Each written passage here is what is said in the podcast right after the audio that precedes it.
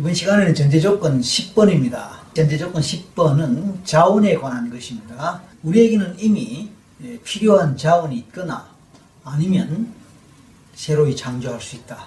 그런 내용입니다. 자, 여기서 자원에 대한 얘기를 좀 해야 될 것 같습니다. 물론 예, 앞 시간에 다른 전제 조건 얘기할 때 자원에 대한 얘기를 언급한 적이 있습니다만 아, 여기서 본격적으로 자원에 관한 얘기를 하겠습니다. 자원, 영어로 리소스라고 하는 이 자원은 여러 가지 의미를 갖고 있습니다. 우리가 일상에서 흔히 사용하는 자원의 개념은 대표적으로 자연자원, 관광자원, 물적자원, 인적자원, 광물자원, 해양자원, 수산자원, 뭐 이런 식으로 여러 종류의 자원을 어, 얘기할 수 있죠. 그런데 우리가 사용하는 이런 자원의 개념은 하나의 공통점이 있다면 모두가 물질적인 것이고 물리생물학적인 그런 것이라고 볼 수 있습니다.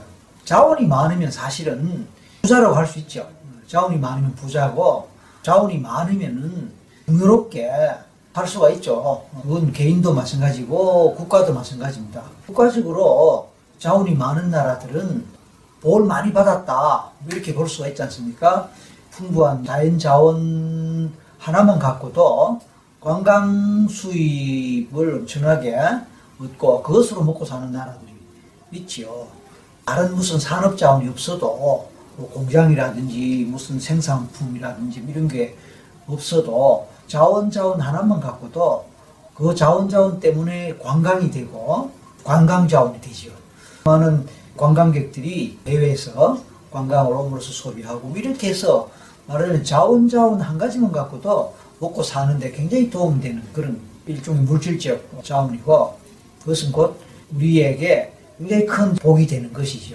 국가가 그런 자원을 많이 갖고 있는 국가라면 일단은 좋죠. 우리나라가 역사 동안 힘든 역사적 경험을 많이 했는데 따져보면 우리나라의 자원이 그렇게 많이 없다 보니까 제한된 국토 내에서 많은 인구가 먹고 살아야 되는 이런 상태에서 열심히 물건을 만들어서 수출을 해야 되는 그래서 수출의 모든 것을 걸고 고군분투하는 그런 우리 역사 현대까지 지금 있어 오고 있지 않습니까? 반면에 캐나다라든지 뭐 스위스라든지 선진국뿐만 아니라 자원 자원이 풍부해서 그것으로 굉장히 큰 수입원이 되는 그런 나라들 많습니다. 아무튼 이런 자원들 속에 또 해양 자원, 해양 수산물 이런 것들도 굉장히 큰 자원이 되죠. 아무튼 자원이 많으면 그만큼 풍요롭고 그것을 통해서 우리가 힘을 얻을 수 있고 그것이 또 힘이 되지요. 개인도 마찬가지입니다. 개인에게도 기본적인 자원은 아마 돈이 될 수 있을 거예요. 그래서 경제적으로 돈이 많으면은 그게 힘이 되죠. 뿐만 아니고 육체적 건강 자원도 좋은 자원이 됩니다. 태생적으로 건강하게 태어나고 또 평소에 건강 관리를 잘해서 건강하다면 그건 좋은 자원이 돼서 그 건강을 갖고 뭐라도 할 수 있지 않습니까? 육체적 자원, 건강 자원 마찬가지죠. 그 다음에 교육 자원도 굉장히 큰 거지요.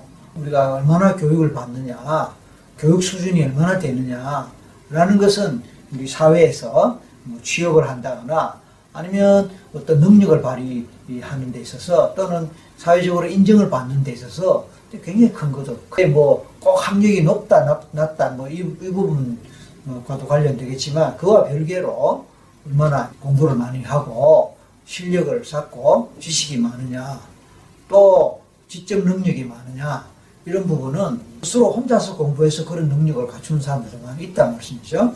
그러니까 그것도 이제 교육 자원이 되고 능력 자원이 되는 것입니다. 다음에 이런 많은 자원들이 끝이 없겠지만 특히 NLP에서 자원을 이야기할 때는 그런 외적 자원도 뭐 해당이 되겠지만 주로 내적 자원, 심리적 자원을 이야기하는 경우가 많습니다. 물론 개인의 능력 이런 것들도 뭐 내적 자원에 해당된다고 볼 수 있습니다. 얼마나 실력을 쌓느냐, 얼마나 지식이 많으냐, 또 얼마나 어떤 상황에서 어떤 문제를 해결할 수 있는 실질적인 능력을 갖추고 있느냐 이것도 중요한 내적 자원에 해당된다고 볼 수 있습니다. 예를 들어서 전기가 고장 났는데 그럴 때 이제 전기에 대해서 알고 그것을 수리할 수 있는 능력이 있다면 굉장히 유용하고 또 그것이 큰 또 자원이 되지요. 뭐 자동차를 운행하는데 어, 자동차에 대해서 좀 알고 자동차 고장이 나도 어, 수리할 수 있다거나 또 자동차에 문제가 생겨도 그 문제가 뭔지를 찾아내서 해결할 수 있는 능력이 있다면 현대 생활을 하는 데 있어서 굉장히 도움이 되고 또 유용하고 또 능력이 될 수 있는 그런 좋은 자원이 되지요. 이런 것들도 어떻게 보면 내적 자원에 된다고 볼 수 있고 이런 자원들을 많이 갖출수록 우리는 보다 현대 생활을 함에 있어서 잘 살 수 있고 또 인정받을 수 있고 또 그것을 통해서 만족된 삶을 누리는 데 굉장히 도움이 된다 이 말씀이죠. 그런데 우리가 전제 조건에서 이야기할 때 우리에게는 이미 필요한 자원이 있다라고 했을 때 여기서 말하는 필요한 자원은 무슨 돈이라든지 무슨 아까 예를 들었던 뭐 전기 자동차와 관련된 능력이라든지 뭐 이런 것들을 말하는 것은 아닐 거예요. 그거보다는 오히려 좀 더 내적인 것, 좀 더 심리적인 능력을 그런 자원을 어, 얘기한다고 생각을 하고 그래서 들어가 본다면 우리가 심리적 자원으로 이야기할 수 있는 게 뭐냐 했을 때 제일 대표적으로 이야기할 수 있는 것들 중에 하나가 자신감이에요. 어, 자기 존중감이에요. 자기 긍정성이에요.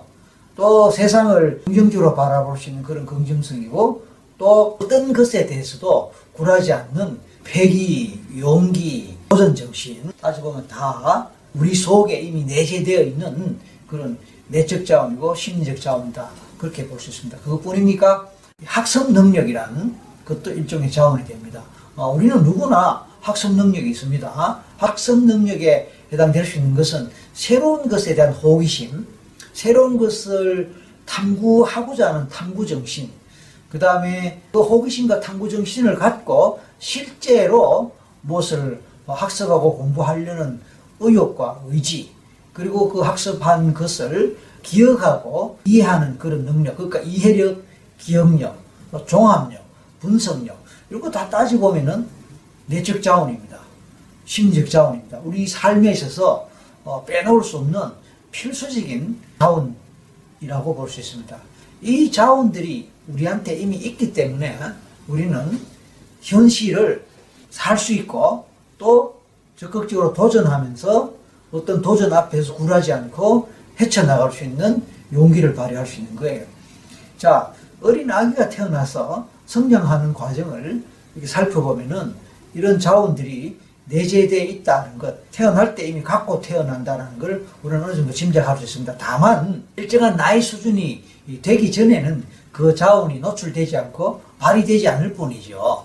근데 이제 발달 단계상에서 발달 과정에서 어떤 특정한 어, 자원이 요구가 될 때에 내재되어 있던 잠재의식 속에 내재되어 있던 자원들이 발휘가 되고 노출되는 것입니다. 교육학 이론에 따르면은 우리가 아는 바대로 인간이 성장 발달해 과정은 나름대로 어떤 단계가 있다 이렇게 볼 수 있죠. 태어나서 아기 때 영아기라고 말할 수 있겠지만 영아기 그 다음에 좀 더 자라서 유아기 그 다음에 아동기 청소년기 뭐 성인기 뭐 이런 식으로 인간이 성장 발달한다고 볼 때에 갓 태어난 아기는 스스로 할 수 있는 어떤 능력이 없지요. 오로지 본능적인 어떤 능력이나 그거밖에 없지요. 그런데 그 본능적인 능력을 발휘해서 생존을 하고 엄마 젖을 먹으면서 뭐 엄마의 어떤 보호와 케어를 받으면서 조금씩 조금씩 성장하고 자라죠. 그러는 가운데 눈으로 보고 귀로 듣고 신체 감각적으로 경험하고 느끼는 속에서 뭔가 조금씩 학습해 나간단 말씀이에요. 처음에는 엄마가 누군지도 잘 몰랐을 수 있는데 엄마를 알아보고 엄마 얼굴을 마주보고 엄마 눈과 마주치는 순간에 망긋 웃는다든지 그 다음에 엉아리를 하면서 엄마 엄마 엄마 엄마 엄마를 부른다든지 그 다음에 엄마가 옆에 있으면 편안하게 느끼지만 엄마가 안 보이면 어, 불안해서 어, 울고 그러면 그때 운다는 거는 엄마 가까이 와라 엄마 나 돌봐줘 엄마 어, 멀리 가지 마라는 하나의 신호일 수도 있단 말씀이에요. 그러니까 그런 것들은 조금씩 조금씩 자기를 보호하려고 하는 또는 자기가 사랑을 받으려고 하는 케어를 받으려고 하는 뭐 그런 하나의 의사표시이면서 또 그런 데 대한 어떤 도움을 필요로 하는 하나의 신호일 수 있다는 말씀이죠. 근데 이런 것들이 결국은 우리 속에 내재되어 있는 일단은 본능적인 것이면서도 또 동시에 조금씩 배워나가는 능력이면서 아니면 이미 잠재되어 있던 것들이 조금씩 노출되어 나가는 과정이라고 볼 수 있습니다. 그러다가 새로운 어떤 사물을 보거나 새로운 물건을 만졌을 때 그것에 대해서 호기심을 갖고 이렇게 만져보고 저렇게 만져보고 이렇게 보고 저렇게 보고 소리도 들어보고 그리고 그것으로 끝내지 않죠. 입에 넣어보고 물어보고 핥아보고 또 혀를 갖다 대서 맛을 봅니다. 그리고 또 씹어보지요. 그러면서 먹으려 그럽니다. 그런 가운데 이것이 먹을 수 있는 것이다 없는 것이다. 맛이 있다 맛이 없다. 위험하다 위험하지 않다라는 것을 판단해서 위험하다 먹을 수 없다 맛이 없다 불쾌하다 이럴 때는 버리죠.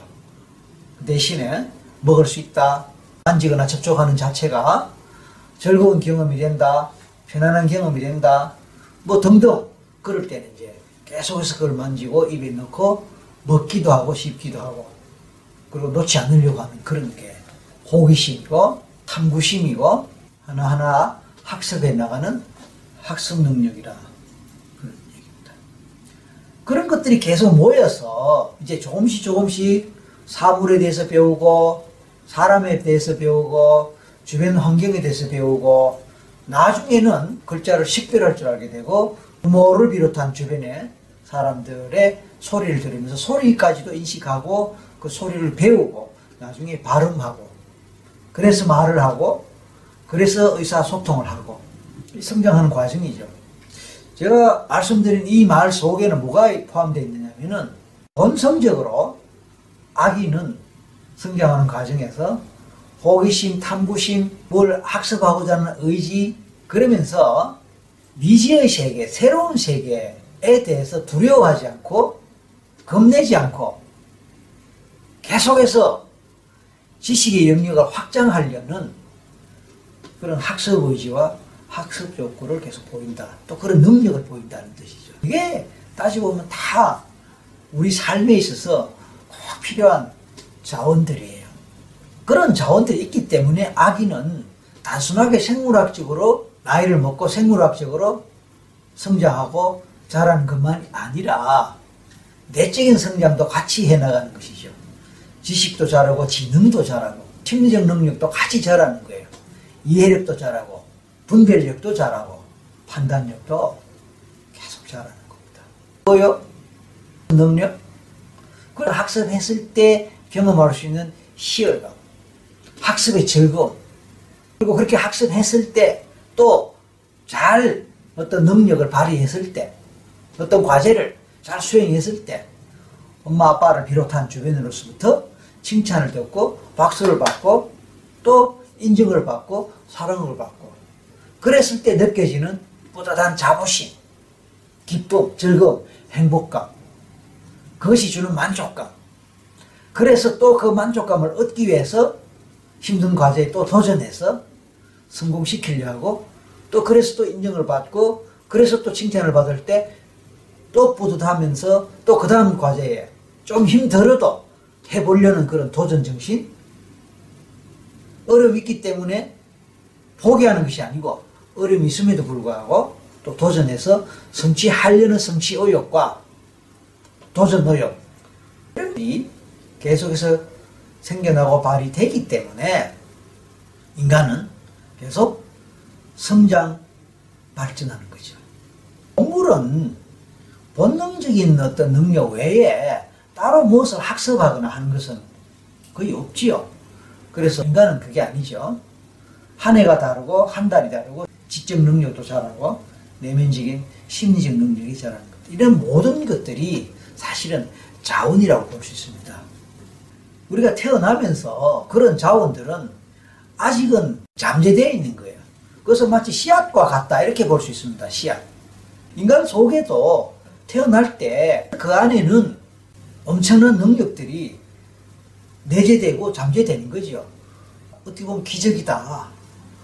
라고 말할 수 밖에 없는 거죠.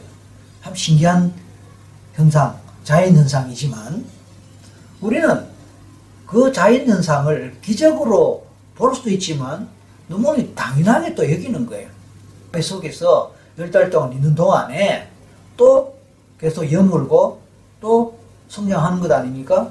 지원도 그렇고 학교도 그렇고 초, 중, 고, 대학교에서 학생들은 학습을 하고 교육을 받고 공부를 하는데 그 왕성했던 학습에 대한 교육에 대한 공부에 대한 관련되는 호기심, 탐구정신 이런 것들이 어린 시절처럼 왕성하게 발휘가 되고 그러면 그게 참 공부의 즐거움이 되면서 공부가 잘 되고 공부 효과도 성과도 당연히 높아지고 발휘가 되는데 아쉽게도 우리 학교의 환경이나 풍토나 뭐 이런 등등이 아이들로 하여금 그런 것이 발휘되도록 허용되거나 발휘될 수 있도록 격려되기보다는 성인들의 어떤 정해놓은 어떤 틀 속에서 가두어 놓고 기르려 하니까 자발적으로 일어날 수 있는 그런 자원들이 그런 능력들이 제대로 노출되지 않고 드러나지 않고 발휘가 안 됨으로써 오히려 공부는 재미없고 하기 싫고 억지로 해야 되는 것이고 라는 식으로 부정적으로 바뀌게 되지요. 그래서 내재된 우리의 능력들이 제대로 발휘가 안 되고 오히려 위축되고 퇴보되는 결과가 생기는 거죠. 그럼에도 불구하고 NLP에서는 우리 속에는 이미 필요한 자원이 있다고 하는 거예요. 어, 그건이 이미 있는데 어떤 환경에서 그것이 발휘되지 않고 어떤 환경에서 위축되고 있고 어떤 환경에서 말하자면 숨어진 상태에서 덮여진 상태에서 겉으로는 보이지 않으니까 없는 것처럼 그렇게 오해가 될 수 있다 그런 뜻입니다. 살다 보면은 용기가 필요할 때가 있습니다. 이런 도전 앞에서는 또 자신감이 필요합니다. 다른 사람들이 나를 무시하거나 다른 사람에 의해서 내가 인정을 못 받는 상황에서도 우리가 길을 죽거나 또 스스로 참 하거나 좌절하는 대신에 자기 존중감이 있어서 그 존중감으로 누가 뭐라 하더라도 나는 할 수 있다라는 그런 스스로 자기를 존중하면서 어떤 어려움을 헤쳐나갈 수 있는 그런 것들은 자신감과 별도로 또 자기 존중감이라는 게 또 있을 수 있거든요. 이 다 인생을 살면서 필요한 자원들인데 이 자원들도 어린 시절부터 있어 왔고 발휘가 됐단 말이에요. 예를 들어 보십시다. 어떤 아기가 뒤집기를 한단 말이에요. 뒤집기를 할 때 아기가 마음먹고 한번 탁 뒤집는다고 뒤집어지는 건 아니거든요. 몇 번 뒤집기를 하는 동안에 실패를 하고 실패를 하고 실패를 한단 말씀이에요. 그런데도 결국은 어느 순간 뒤집거든요. 엎드려 있고 엎드린 상태에서 이제 길려고 또 하는데 그것도 쉽지가 않지요. 몇 번 실패를 하지요. 그래도 성공해내고 그 다음에 앉으려고 합니다. 앉는 과정에 넘어지기도 하지요. 결국 앉고 또 앉았으면 그 다음에 또 잡고라도 일어서려고 합니다. 많은 실패를 거듭하죠. 결국은 해냅니다. 처음에는 뭘 잡고 쓰다가 나중에는 놓고 바로 서려고 합니다. 그것도 실패를 하지만 또 성공하고요. 나중에는 조금씩 그런 말을 하고 걷고 뛰고 결국은 독립적으로 나가서 다른 아이들하고 다른 친구들하고 놀기도 하는 그렇게 성장 과정을 이렇게 살펴보면은 그러니까 많은 실패 앞에서 결코 좌절하지 않는다는 거예요. 때로는 울기도 합니다. 아파서 부딪혀서 넘어져서 부딪히고 또 책상에 부딪히고 뜻대로 안 돼서 짜증도 나고 아 그냥 화도 나고 그러면 포기할 만도 한데 좌절할 만도 한데 비록 울긴 하지만 포기하지 않고 좌절하지 않고 물러서지 않고 또 반복 또 반복 결국은 성공시켜 나간단 말씀이에요. 걷는 것이 너무 힘들어서 걷는 것을 포기하고 아예 앉아서만 생활하는 아기를 보셨냐고요. 정상적인 아기가. 정상적인 아기가 뒤집는 것이 너무 힘들어갖고 뒤집는 걸 포기하고 계속 누워서만 생활하는 아기를 보셨냐고요. 배울 때도 마찬가지죠. 매번 옹알이 같은 거 하면서 단어를 말할 때 정확한 발음 처음부터 말하는 거 아니죠. 이상한 발음, 뭐 틀린 발음, 맞지 않는 발음. 그러나 유사하게 유사하게 따라오고 따라오고 하는 가운데 어느새 정확한 발음을 하게 되는 이런 과정도 보면은 참 우리 외국어 배울 때 그렇잖아. 영어 배울 때도 그렇고 외국어 배울 때 뜻대로 발음이 잘 안 되고 스펠링도 생각이 잘 안 나고 어, 어떨 때는 뭐 비슷한 발음 같아서 막 혼란스럽기도 하고 또 시험 치다 보면 또 틀리고 그럼 짜증나고 그죠? 그래서 때려치워버리고 싶고 그래서 포기하는 사람도 있단 말이에요.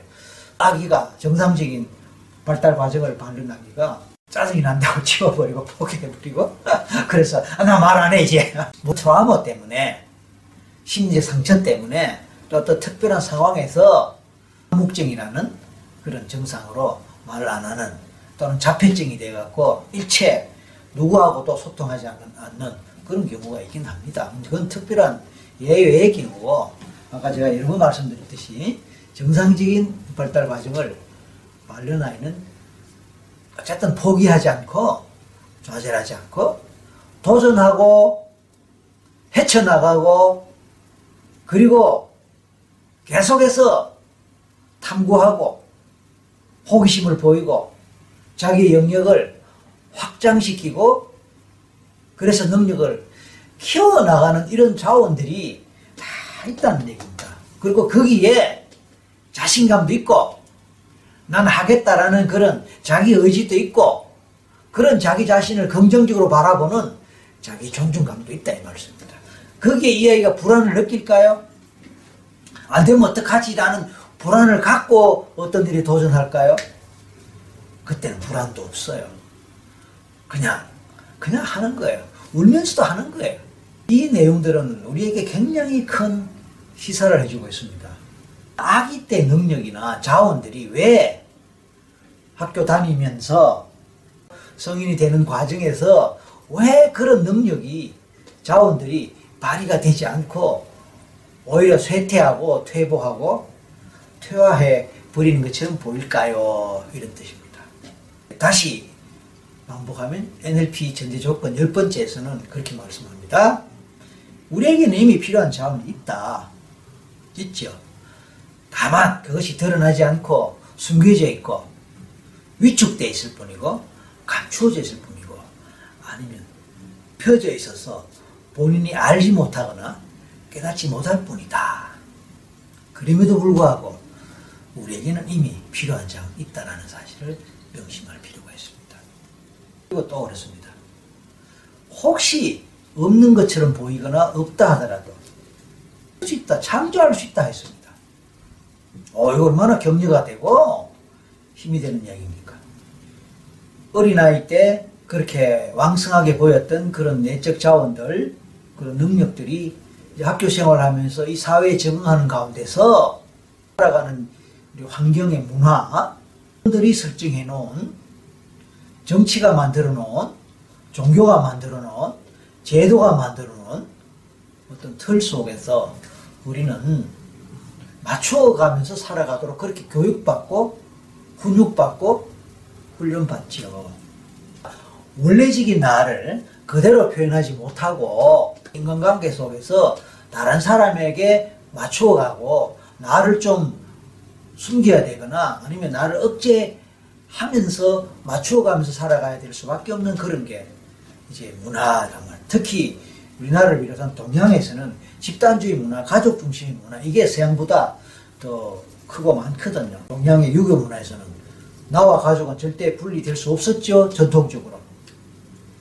내가 잘못한 것은 내 잘못한 것으로 끝나지 않고 가문의 명예에 누가 되고 부모님의 얼굴에 먹칠을 하고 잘못을 했는데 부모님을 어떤 낯으로 볼고 이게 우리 동양적 마인드란 말씀이죠.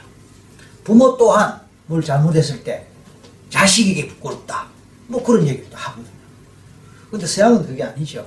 잘못했으면 내가 잘못했고 그 잘못에 내가 책임을 지면 되는 것이지 그것하고 내 가족과 내 부모와 연결시키는 것은 서양적 관점에서 맞지 않다는 것이죠. 정치도 보면은 전통적인 권위주의적인 그런 정치 풍토가 있단 말입니다. 그러다 보니까 시민으로서 자율성이라든지 독자성을 발휘할 수 있는 그런 게 선진국만큼 허용이 잘 안 되거나 또 그렇게 장려되는 문화가 아니다 말씀이죠. 이런 것들이 학교 교육 풍토에도 거의 그대로 전염되거나 또 그렇게 반영되어 있다 보니까 개인의 능력이나 자원들이 촉진되고 격려되고 장려되고 발휘되고 이런 문화가 위축되거나 어, 되지 못하는 것은 틀림없다. 그래서 어떤 상황에서 우리는 자신감도 잃고 자기 존중감도 잃고 용기도 잃고 때로는 학습 능력도 잃거나 퇴화되고 도전 과제 앞에서 물러서고 물러서고 물러서고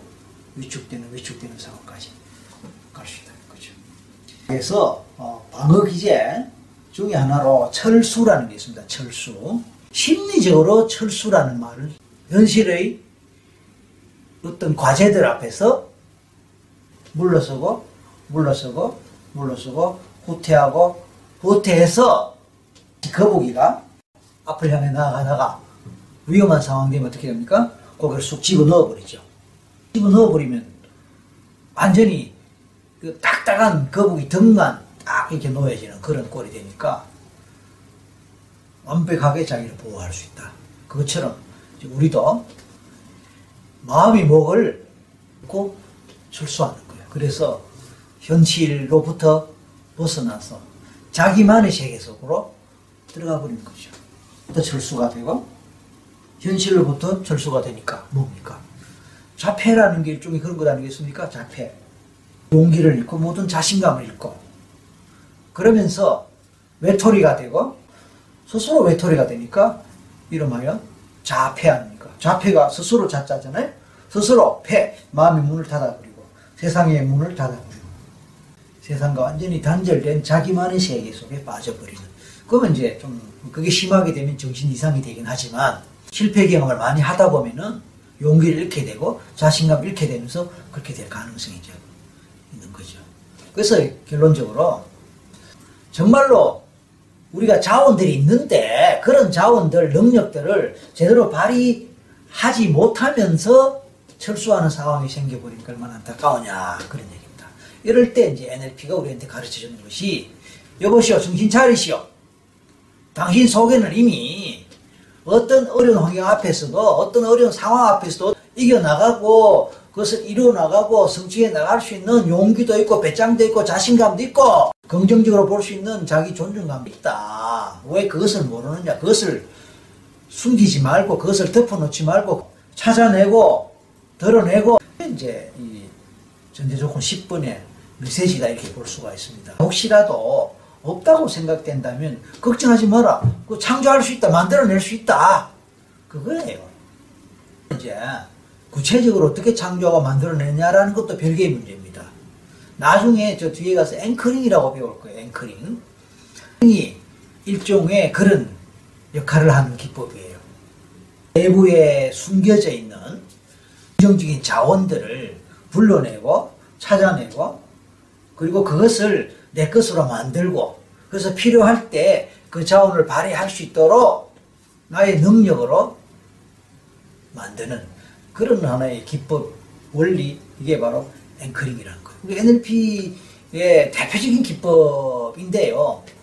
바로 자원과 관련됩니다. 그래서 나중에 앵커링 파트 다룰 때에 이 자원에 대한 이야기를 다시 반복할 것이고 좀 더 구체적으로 이 자원을 어떻게 끄집어내고 없다고 생각되는 자원을 어떻게 만들어내고 창조할 것인가에 대해서 그때 따로 다루고 배우고 또 연습하고 갈 것입니다.